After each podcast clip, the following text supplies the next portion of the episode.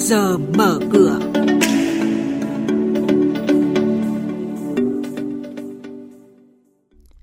Thưa quý vị, thưa các bạn, Ủy ban chứng khoán nhà nước sẽ giám sát chặt chẽ đối với các cổ phiếu có giao dịch bất thường. Nhóm cổ phiếu ngân hàng bật tăng nhưng chỉ số VN Index vẫn giảm gần 2 điểm. Nhận định diễn biến giao dịch tại Sở Giao dịch Hàng hóa Việt Nam. Đây là những nội dung đáng chú ý sẽ có trong chuyên mục này sáng nay. Các biên tập viên của chúng tôi sẽ thông tin đến quý vị ngay sau đây.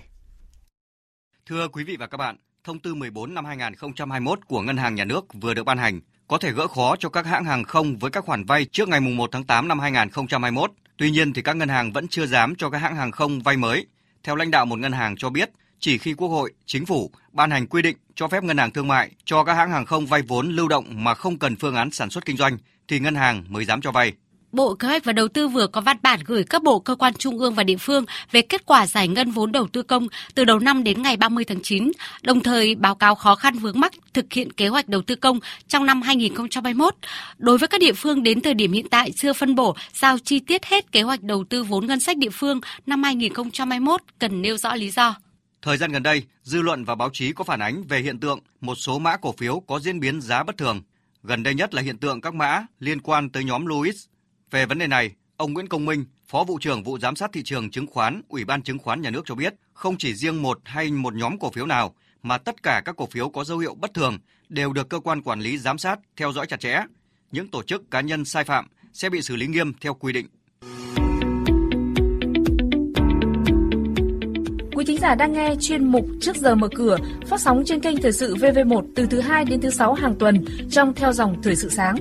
Diễn biến thị trường chứng khoán Biến động giá hàng hóa được giao dịch liên thông với thế giới trên Sở Giao dịch Hàng hóa Việt Nam. Nhận định phân tích sâu của các chuyên gia tài chính, cơ hội đầu tư được cập nhật nhanh trong trước giờ mở cửa. Sau đây là thông tin về các doanh nghiệp đang niêm yết trên thị trường chứng khoán. Thưa quý vị và các bạn, tạp chí Forbes Việt Nam lần đầu tiên công bố danh sách 25 thương hiệu tài chính dẫn đầu trong năm 2021. Trong danh sách này, tập đoàn Bảo Việt, mã chứng khoán là BVH là thương hiệu dẫn đầu ngành bảo hiểm. Giá trị thương hiệu của Bảo Việt đạt 72 triệu đô la Mỹ. Công ty cổ phần Hưng Thịnh Len vừa công bố phát hành thành công lô trái phiếu trị giá 1.800 tỷ đồng cho một công ty chứng khoán trong nước. Số trái phiếu trên có mệnh giá 100.000 đồng một trái phiếu, kỳ hạn là 36 tháng. Ông Phùng Tuấn Hà, Chủ tịch Hội đồng Quản trị Tổng Công ty Cổ phần Dịch vụ Dầu khí mã chứng khoán là PET vừa bán ra hơn 1 triệu cổ phiếu để giảm sở hữu từ 6,39% về còn 5,15% vốn điều lệ. Về diễn biến trên thị trường chứng khoán, thưa quý vị và các bạn, nhóm cổ phiếu ngân hàng gây chú ý trong phiên giao dịch cuối tuần qua với 6 trên 10 mã đóng góp tích cực nhất cho VN Index là MBB, TCB, MSB, ACB, VIB và BID. Tổng cộng có 21 trên 27 mã ngân hàng tăng giá. Trong đó, cổ phiếu của các ngân hàng vừa và nhỏ tăng mạnh nhất. Ở chiều ngược lại, MSN, DGC, MWG, VRE, HPG vân vân là những mã kìm hãm đà tăng của VN Index. Kết thúc phiên giao dịch, VN Index giảm gần 2 điểm xuống còn 1.351,17 điểm. HN Index cũng giảm còn 359,63 điểm.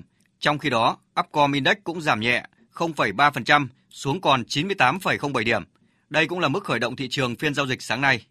Tiếp theo là tin từ Sở Giao dịch Hàng hóa Việt Nam với các thông tin và diễn biến mới nhất trên thị trường hàng hóa thế giới. Chúng tôi đã có cuộc trao đổi nhanh với bà Nguyễn Thị Minh Trang, chuyên gia phân tích thị trường của thành viên kinh doanh hữu nghị. Mời quý vị và các bạn cùng nghe. Thưa bà, xin bà cho biết những thông tin và diễn biến chính trên thị trường hàng hóa trong tuần qua. Trong tuần vừa qua thì sắc xanh chiếm ưu thế trên bảng giá của 25 loại hàng hóa nguyên liệu đang được liên thông với thế giới và giúp chỉ số MXV Index đã tăng 1,7% lên mức 2.252 điểm. Mặc dù thị trường đã trải qua tình trạng bán tháo vào đầu tuần do lo ngại về cuộc khủng hoảng nợ của Evergrande, và tuy nhiên thì sau đấy giá của các mặt hàng đã hồi phục nhanh chóng. Đáng chú ý nhất là nhóm kim loại với mức tăng vọt tới 18,7% của giá quặng sắt và lên mức 111 đô la Mỹ trên một tấn. Trong khi đó thì nông sản lại là nhóm có mức tăng yếu nhất. Giá lúa mì tăng 3,28% lên mức 265 đô la Mỹ trên một tấn và giá đậu tương cũng tăng 1,8% lên mức 472 đô la Mỹ trên một tấn. Vâng à, vậy bà có lưu ý gì thêm cho các nhà đầu tư trên thị trường nông sản trong thời gian tới? Giá nông sản thì vẫn đang ở trong giai đoạn chưa rõ xu hướng và ngày càng biến động khó lường hơn khi thị trường thiếu đi các thông tin cơ bản mới.